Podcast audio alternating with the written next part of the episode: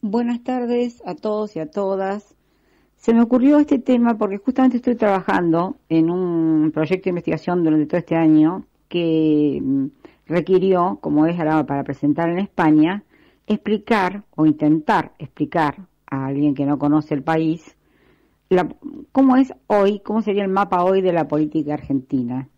La verdad que sería bastante confuso. Voy a intentar ponerle un poco de claridad. En el mundo entero se está viviendo un fenómeno que ya se conocido hace tiempo, que es la polarización, es decir, los dos extremos. Por ejemplo, en el caso de los demócratas y los republicanos este, en Estados Unidos.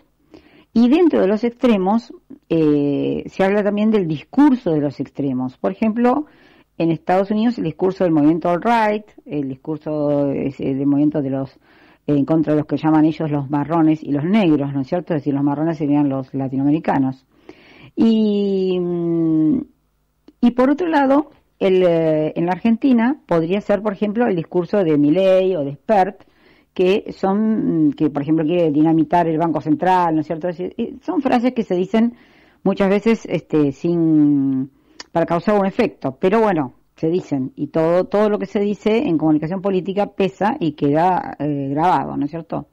De hecho, la imagen de mi ley en estos últimos días cayó bastante porque más de un 20% porque eh, bueno dijo que estaba de acuerdo con que se vendan los órganos, o sea que el Incucay que opera eh, de manera de que quien lo necesita lo recibe primero el órgano, bueno sería quien lo paga lo recibe primero, ¿no es cierto? Decir, tuvo alguna, por ejemplo, que se, se pudiera aportar armas como Estados Unidos. Eh, hubo algunos excesos verbales de ley que hizo que cayeran su imagen y por eso ahora está buscando un, un representante de prensa y de, de, imagen para que, bueno, para, para ver subsanar este este es un es un personaje muy vehemente que no se da cuenta a veces lo que dice. Expert, por otro lado, parece más tranquilo, pero también dice frases demoledoras, ¿no es decir, categóricas. Ese sería el discurso de los extremos, ¿no? El discurso de all right, el discurso eh, súper extremista, que, eh, conspiranoico, este, que se basa en el, en el eh, no escuchar al otro, en el odio, etcétera. Pero volvemos a nuestro tema dijimos que en el mundo está muy, está la situación política está polarizada en muchísimos países. Pero así todo, en la Argentina hay como una, yo hasta ayer decía cuádruple polarización, ahora se podría hablar tal vez una sextuple polarización. Bueno, la primera polarización estaba muy clara hasta el año pasado, por un lado estaba el Frente de Todos y por otro lado Juntos, la abreviatura de Juntos por el Cambio, eh, que cambió el nombre este año, el año pasado cuando fueron las elecciones, las PASO, ¿no es cierto? Y las legislativas.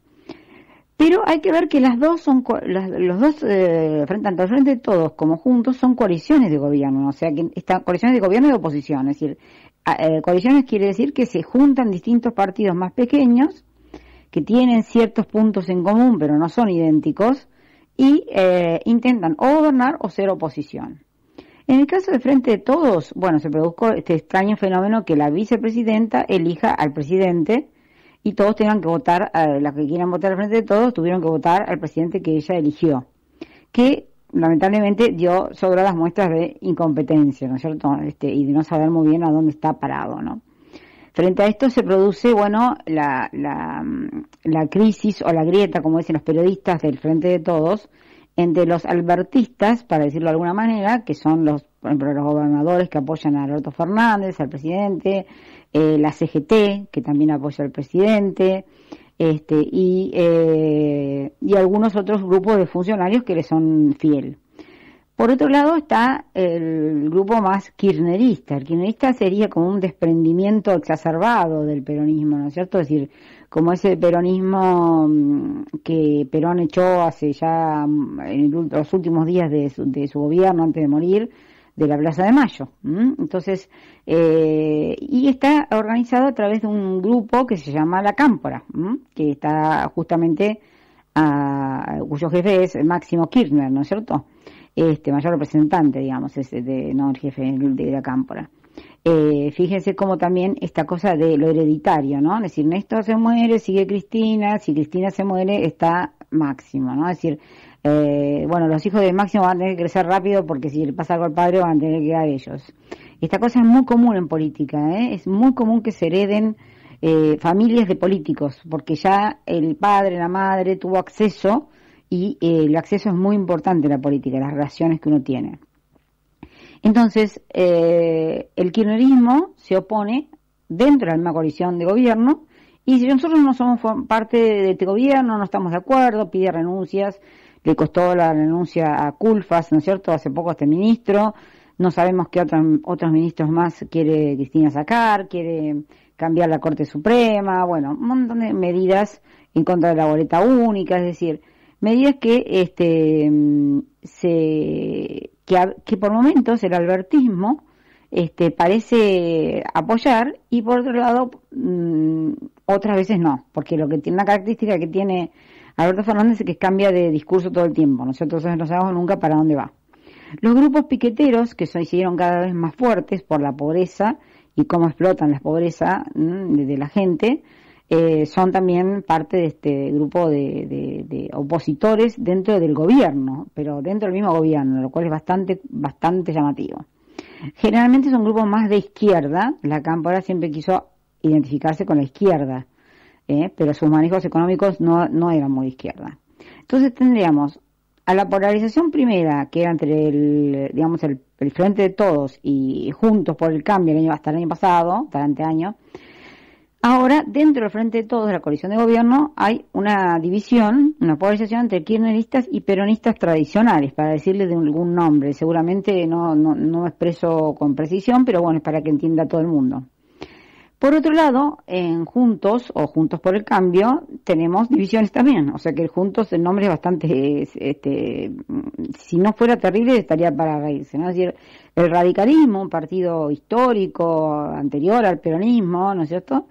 Eh, y el PRO, un partido joven que, eh, bueno, tuvo su posibilidad de gobierno, eh, pero que terminó mal, porque, bueno, no funcionaron los equipos como eh, había prometido Macri, se hizo una gran deuda externa, no vinieron las inversiones que tenían que venir, es decir, tuvieron fallas en lo económico y en lo, social y político, porque de eso depende, lo económico depende de todo eso, que hizo que, bueno, que el PRO perdiera las elecciones y por eso volviera otra vez a gobernar el, frente, el, peronismo que sería encabezado por el Frente de Todos.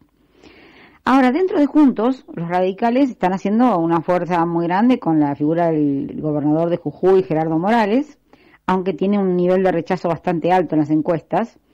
Y, por otro lado, hay un Macri que aparece de ahora de golpe en los medios, de, de hace poco, en los medios de comunicación, como queriendo volver a ser presidente, Patricia Bullrich se hizo muy fuerte, pero parece que la gente se olvidó que Patricia Montaner Bullrich es una ex JP que encabezaba los movimientos cuando era jovencita con un caño grueso en la mano para pegarle por la cabeza al que venía caminando por la calle.